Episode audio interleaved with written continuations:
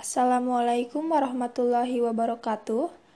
Perkenalkan nama saya Nida Kurota Kyun dengan NIM 1908674 dari PKN 2019A. Pada kesempatan kali ini saya akan memberikan tanggapan terhadap kelompok 6 yang berjudul Analisis Kasus Kenakalan Remaja Ajang Gladiator bagi para remaja dengan beranggotakan Daniel Carlos Maripi, Erli Apriliani, Muhammad Rizky Ridkolo, Ramdan Darmawan, dan Sri Nurdiani. Sebelumnya saya sangat apresiasi kepada para penyaji yang telah menyampaikan materinya dengan sangat baik dan jelas. Jadi di sini dijelaskan apa itu pengertian kenakalan remaja. Menurut Bakok Lak, Inpres atau Badan Koordinasi Pelaksanaan Instruksi Presiden nomor 6 1971 pedoman 8 tentang pola penanggulangan kenakalan remaja. Di dalam pedoman itu diungkapkan mengenai pengertian kenakalan remaja sebagai berikut. Kenakalan remaja ialah kelainan tingkah laku, perbuatan, atau tindakan remaja yang bersifat asosial bahkan antisosial yang melanggar norma-norma sosial agama, serta ketentuan hukum yang berlaku dalam masyarakat.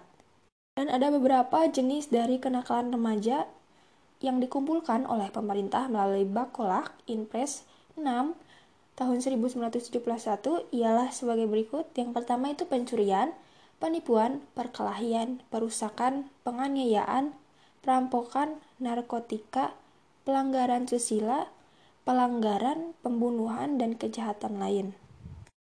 Di sini juga ada faktor-faktor yang menjadi penyebab kenakalan remaja yaitu faktor-faktor yang menyebabkan kenakalan remaja menurut Kartini Kartono ya adalah itu yang pertama faktor keluarga. Nah, keluarga itu adalah lembaga pertama yang utama dalam melaksanakan proses sosialisasi dan sivilisasi pribadi anak. Di tengah keluarga, anak belajar mengenal Makna cinta kasih simpati, loyalitas, ideologi bimbingan dan pendidikan, seperti rumah tangga berantakan, perlindungan lebih dari orang tua, penolakan dari orang tua, dan pengaruh buruk dari orang tua. Nah, itu sangat berpengaruh bagi kondisi remaja. Yang kedua, faktor pergaulan lingkungan sangat erat kaitannya dengan pola perubahan perilaku anak, karena anak-anak lebih banyak menghabiskan waktu di luar rumah daripada di dalam rumah dengan kedua orang tuanya. Sedangkan lingkungan mereka tinggal tidak selamanya baik dan bahkan lebih cenderung memiliki dampak negatif karena beragam masyarakat yang ada. Menurut Sheldon dan Eleanor Chulek dalam Sujiono, Dirjo Siworo menjelaskan bahwa anak nakal merupakan anak yang telah berhubungan dengan bad companions atau bad habit atau lebih banyak dikenal dengan istilah teman buruk dan tempat buruk itu menjadi salah satu faktor mengapa terjadinya kenakalan remaja.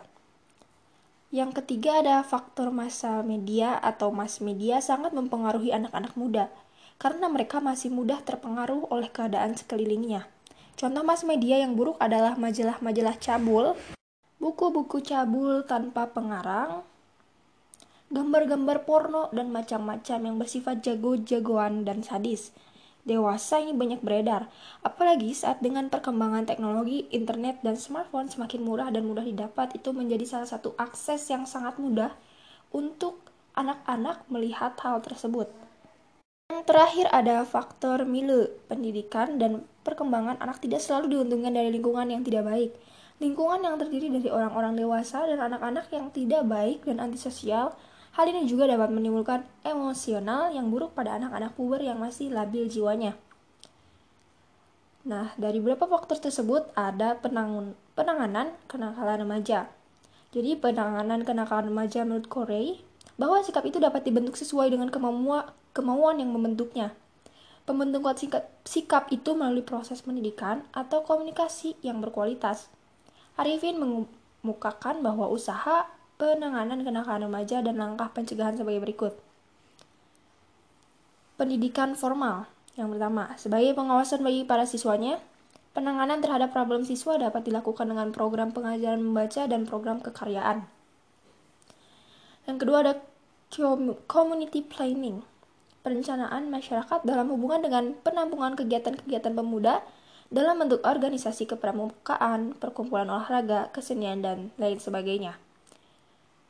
Yang ketiga, ada mendirikan bilik konsultasi dan proyek-proyek kegiatan bersama dengan tujuan menyadarkan atau mendidik masyarakat setempat bahwa mereka harus mampu menyelesaikan problema kenakalan anak-anak mereka sendiri dan dapat mengambil pelajaran secara kolektif.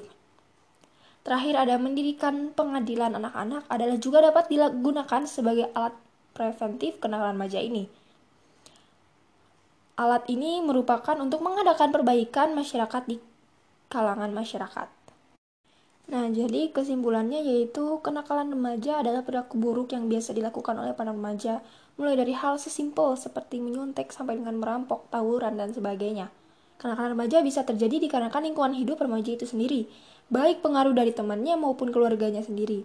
Kenakalan remaja seharusnya diantisipasi dengan memberikan pedoman dan moral yang baik agar mereka bisa membedakan mana yang benar dan yang mana yang salah. Dan itu merupakan tugas kita sebagai orang dewasa atau sebagai pendidik yang akan menjadi guru nantinya untuk bisa membimbing anak-anak atau remaja agar selalu ada di jalan yang benar.